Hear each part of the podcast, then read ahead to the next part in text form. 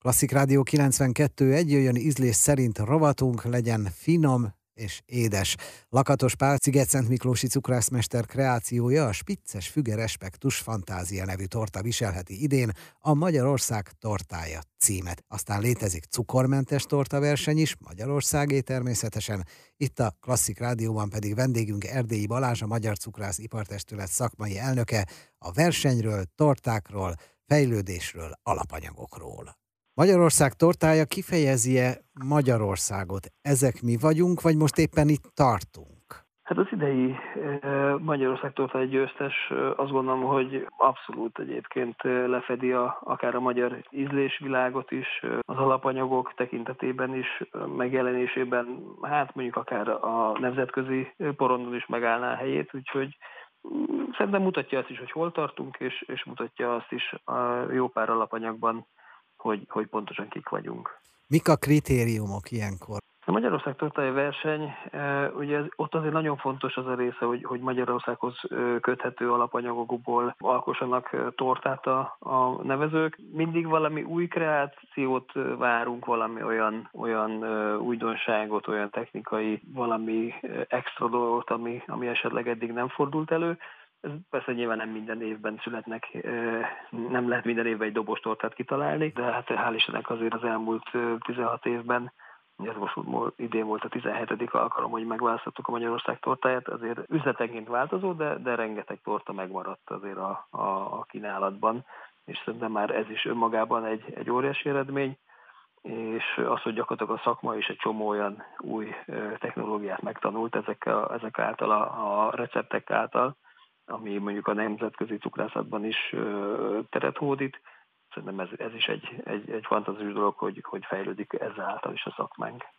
Mi csak önző felhasználók és fogyasztók vagyunk. Miért fontos, hogy a zsűri lássa, hogyan, hogyan készülnek a torták, sőt, élőben hogyan készülnek a torták? Ja, mivel hogy ezt azért országosan hát közel 400 helyen lehet majd megvásárolni augusztus 19-től, rengeteg helyen készítik, rengeteg különböző feltétellel rendelkező cukrász üzemben, műhelyben. Ezért nekünk nagyon fontos az, hogy, hogy ez az országban mindenhol el tudják készíteni, és hogyha mondjuk azt látja a zsűri, hogy már maga az alkotója is, hogy mondjam, kínlódik vele, és nem annyira egyszerű elkészíteni a tortát, akkor azért az elég nagy rizikó, hogy ezt mondjuk más cukrász kollega hogy fogja országban el, elkészíteni.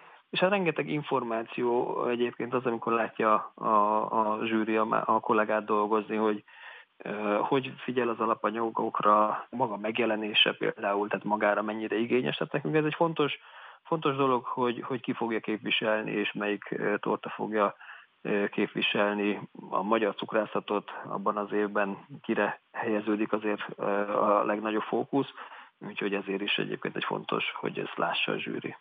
Szakmán belül ez nagy respekt és nagy kihívás? Van hírek, készülnek rá? Nagyon, hál' Istennek népszerű továbbra is a, a, a versenyünk.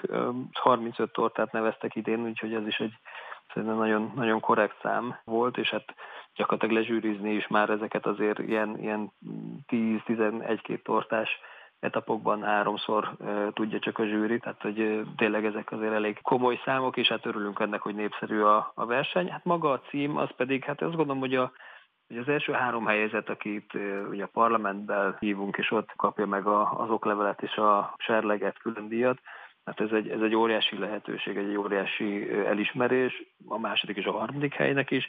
Nyilvánvalóan a, a középpontban a győztes áll, én azt gondolom, hogy itt, aki a dobogóra felkerült egy ilyen versenyen, az mindenki csak tényleg profitálhat ebből. Kísérik-e figyelemmel az eddigi győztesek életét, pátyolgatják-e őket? Tehát az eddigi torták azok működnek, maradtak piacon és kínálatban? Hál' Istennek igen. Tényleg üzletenként és vendégkörönként változik, hogy, hogy, hogy melyik, de van, ahol, ahol többet meg lehet találni, valahol tényleg egy-egy torta ami már lehet, hogy már nem tudom, tíz évvel ezelőtt nyert, de, de mégis ott maradt, mert annyira keresik a vendégek. Nyilván az őrség zöld aranya talán az egyik, egyik legnagyobb siker, az könyvelhette el. 19-től tényleg megrohamozzák a, a cukrázákat, és mindenki meg szeretné kóstolni, és akkor melyik torta, melyik ország részben marad meg hosszabb ideig a kínálatban, erről meg már tényleg csak a vendégek döntenek. Folytatjuk még a beszélgetést Erdélyi Balázsral, a Magyar Cukrászipartestület szakmai elnökével Magyarország tortája kapcsán és ízein. Klasszik Rádió 92.1, itt van ízlés szerint rovatunk, és sajnos nincs itt Magyarország tortája, mert hogy a tortákról és a versenyről beszélgetünk Erdélyi Balázsral, a Magyar Cukrászipartestület szakmai elnökével. Ugye az első helyezett zsolnai tortatálat kapott, de én a második, harmadik helyezettek díjára kérdeznék rá. Fontos, hogy itt oktatás, egy továbbképzés a díj? Hát most, ha csak az idei győztes nézzük, akkor, akkor Lakatos Pál két évvel ezelőtt harmadik volt, vagy második volt. Idén megnyerte ezt a versenyt, úgyhogy érdemes ebbe energiát fektetni és nem feladni. Úgyhogy ezért is próbáljuk ezeket a, a versenyzőket is ösztönözni. Mennyire spicces ez a füge? Mennyiségben sok, benne a tokai, viszont ki van forralva. Tehát Aha. itt a, a füge kerül bele a tokai asszú, tortánként egy decit tokai asszú kerül, úgyhogy, úgyhogy elég komoly mennyiséget használ fel most a cukrászat, úgyhogy a tokai asszúnak most azért Hát azt gondolom, hogy, hogy az öt plutónyos tokai asszú az most, most hiányzik lesz majd, azért a cukrászok felvásárolják de alkohol nem marad a tortában, ugye fontos, hogy gyerekek is fogyaszthassák, és gyakorlatilag kiforralás miatt ugye alkohol már nincs a tortában. És a tokajoszó egyébként úgy került bele, hogy, hogy idén egy újításunk volt, hogy hungarikumokból és nemzeti értékekből összeállítottunk egy alapanyagkosarat, ebben volt benne az egyik ilyen alapanyag például tokajaszú, de volt benne újfehér tói fürtös megy, kalocsai fűszer, paprika örlemény, a magyar akácméz és a magyar gyógynövények. Ebből kellett választaniuk a versenyzőknek minimum egyet. A legtöbb versenyző egyébként kettőt-hármat is kiválasztott ebből. Ugye a nyertes tortában is van tokajaszú és magyar akácméz is. Paprikát tényleg használt valaki, vagy az vicc volt a kosárban? Nyilván egy kicsit az extrémebb vonal, vonalat képviselte. Hát a második helyzet tortában, a betyáros málnában ami egy eh, kápia paprikás málnás krémmel készített torta volt. Ugye ebben, ebben volt eh, karocsai fűszerpaprika. Nyilván kevesebben nyúltak a, a karocsai fűszerpaprikához, mint az akácmészhez, de örültünk neki, hogy, hogy ez is megjelent. Mekkora respektje van, és mennyire keresik Magyarország cukormentes tortáját? Ez már ugyanolyan értékkel bír, mint az úgymond normál verseny és a normál torta? Hál' Istennek igen, egyre, egyre nagyobb az igény. Most, hogy csak a, a tavalyi Magyar Ízek utcája fogyasztásra és forgalmára gondolok, akkor, akkor erősödik. Tehát tényleg minden évben egyre többet adunk el a, a, a cukormentes tortából is. Még nem ugyanannyi megy el, mint a Magyarország tortájából, de, de tényleg, tényleg erősödik. A legtöbb vendég persze úgy kér, hogy kérek egy, egy Magyarország tortát, és kérek egy, egy cukormentes tortát is és hát egy remek, remek hírem van, hogy mind a kettő torta tökéletes és nagyon finom, úgyhogy minden évben azért van egy pici olyan változás, hogy egy kicsit esetleg erősebb, vagy jobban sikerült a, a cukormentes, vagy a, vagy, vagy a Magyarország torta az, az nagyon jó lett, de a cukormentes esetleg picit, picit gyengébb. Hát most ez olyan évünk van, hogy mindegyik tökéletes, Úgyhogy, úgyhogy nagyon tudom ajánlani a cukormentes tortát is. Ugye az Egy Figyelem Alapítványjal most már 12 éve szervezi meg a Magyar Cukrászipartestület ezt a versenyt, és hát ez egy picit nehezebb egyébként, tehát ez még összetettebb. Ugye itt azért a kalória és a szénhidrát értékre nagyon kell figyelni. Picit olyan, mint hogy meg lenne azért kötve a cukrászok keze, de hál' Istennek itt is ö, tényleg nagyon komoly a, a fejlődés. Nem, nem úgy kell képzelni már ezeket a tortákat, mint, mint én 10-15 évvel ezelőtt, hogy hát a nagymamának jó lesz ez, ami hát igazából cukormentes, de mellékíze van, és, és nem, nem igazán jó, de hát a nagymama cukorbeteg, akkor hát ezt tudja csak enni. Most gyakorlatilag bárki megkóstolja, nem nagyon fog érezni különbséget. Van még a pultban, van még a témában, úgyhogy folytatjuk a beszélgetést Erdélyi Balázsral, a Magyar Cukrászipartestület szakmai elnökével.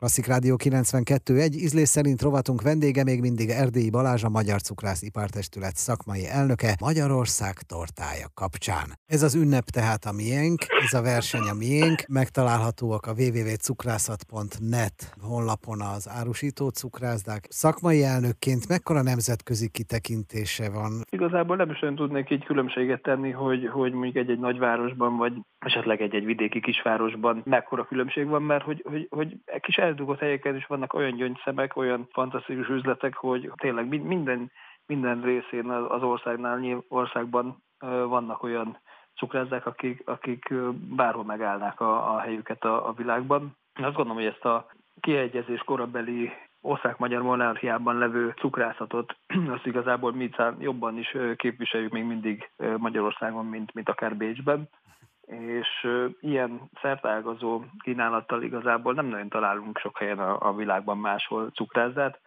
Elég akár Olaszországban vagy Franciaországban nézni, hogy ott, ott például a fagylaltot, fagylalt teljesen külön vált, tehát hogy vannak fagylaltozók, és vannak cukrázzák, vannak kávéházak, nálunk meg, meg szinte egy, egy helyen az ember megtalálja a pokácsától a, a kávén, a süteményeken és a fagylalton keresztül az összes terméket, úgyhogy komoly dolog, hogy ezt egyébként fönn tudja tartani ugye a magyar cukrászat, és hogy a, a vendégeknek erre továbbra is igényük van, annak nagyon örülünk. Tényleg utolsó kérdés, de ez most akkor legyen pszichológia.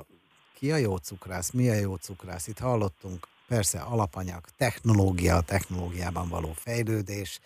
Én azt hittem, hogy ez dinasztikus alapon működik, de nem, hát itt vannak új donász cukrászok is. Mi a legfontosabb egy, egy cukrászban? Apám szakács, ő mindig azt mondta, hogy hát ez vegyészet. Ez, ez már vegyészet.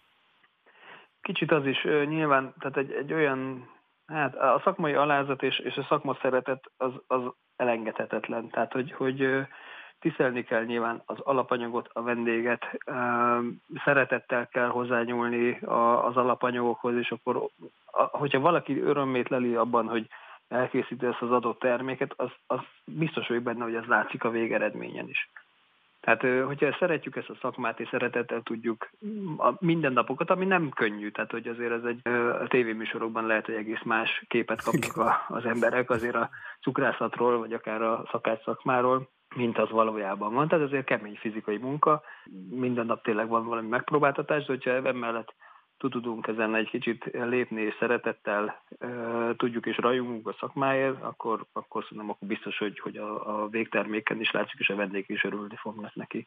Nagyon szépen köszönjük a receptmentes beszélgetést Erdélyi Balázsnak, a Magyar Cukrász Ipartestület szakmai elnökének. Ő fölmegy a várba, ahol bemutatják Magyarország tortáját, mi meg követjük.